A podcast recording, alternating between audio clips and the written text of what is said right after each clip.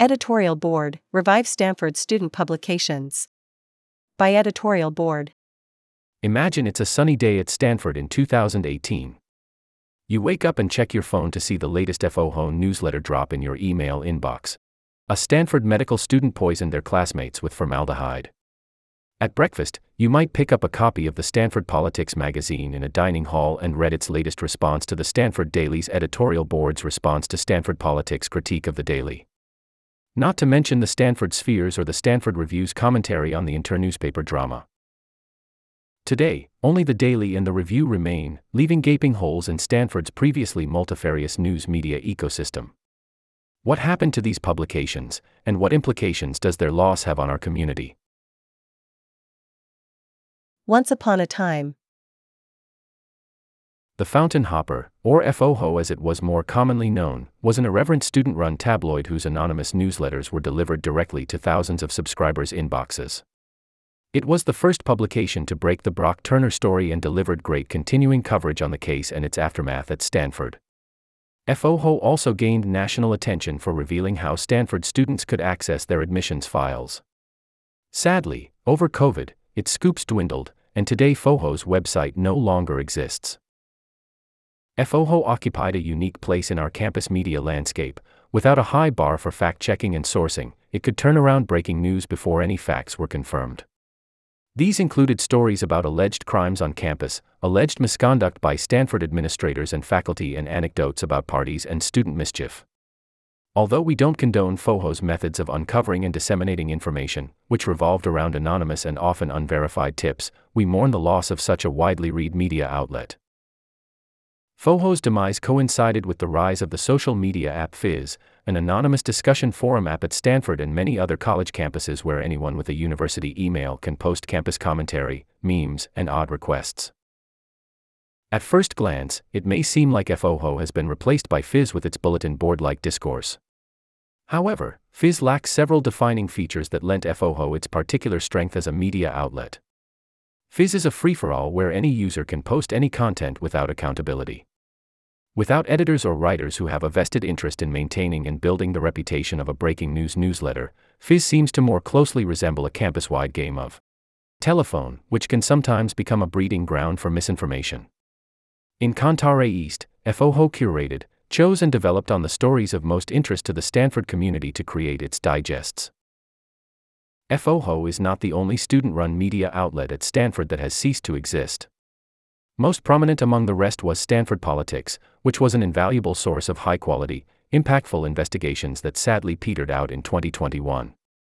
Their coverage was broad and unique in focus, ranging from an investigation into sorority life on campus to commentary on the Lebanese government to think pieces on American criminal justice reform. Stanford politics pieces were thoughtful, well sourced, and held to high standards, fostering deep investigations into Stanford issues and providing a platform for political discourse ranging beyond Stanford's campus. There was also the Stanford Sphere, a lesser read but still rigorous publication whose left wing editorials balanced out the Stanford Review's conservative slant. The review remains active and is today's most prominent student publication after the Stanford Daily. Founded in 1987 by Peter Thiel and Norman Book, the review's primary output is op eds, although it dabbles in news coverage and satire. Although the review does not have as long of a history as the Daily nor match its publishing volume, the two papers play a critical role in facilitating campus discourse. The coexistence of the reviews and the Daily's opinion sections allows for more spacious commentary on campus events. For instance, the two outlets have offered unique critiques on Hoover's institutional decisions and policies.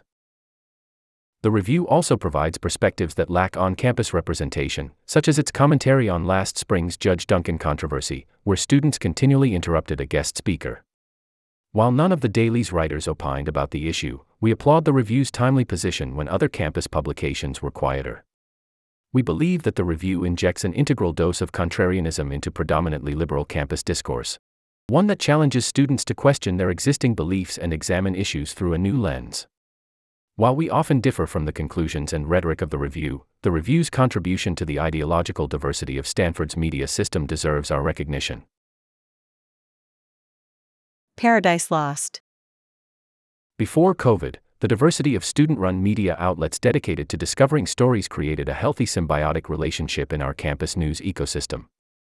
FOHO curated the juiciest stories by parsing through hundreds of tips from on the ground sources, which the Daily would often investigate and publish with accurate facts and verifiable sources.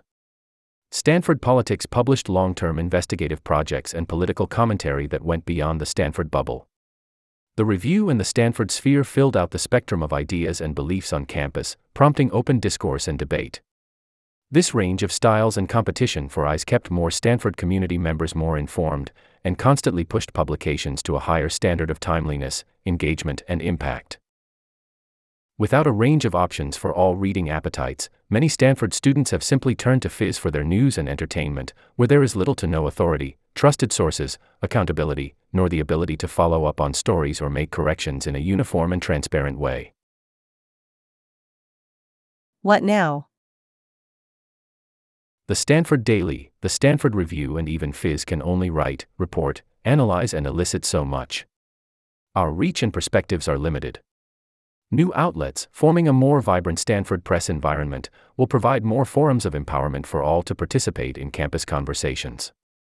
We want to see more different publications independently going after the truth, so that as a community we obtain better facts faster and avoid bias. We want to read an array of well developed, accountable opinions across the political spectrum. We want to see publications in conversation, holding each other accountable and achieving greater heights of student journalism through competition. Most of all, we want the whimsical, skeptical, curious spirit of Stanford to be enabled and elevated by our student run publications, as they always have been. We look forward to seeing the ghosts of publications past resurrected or replaced.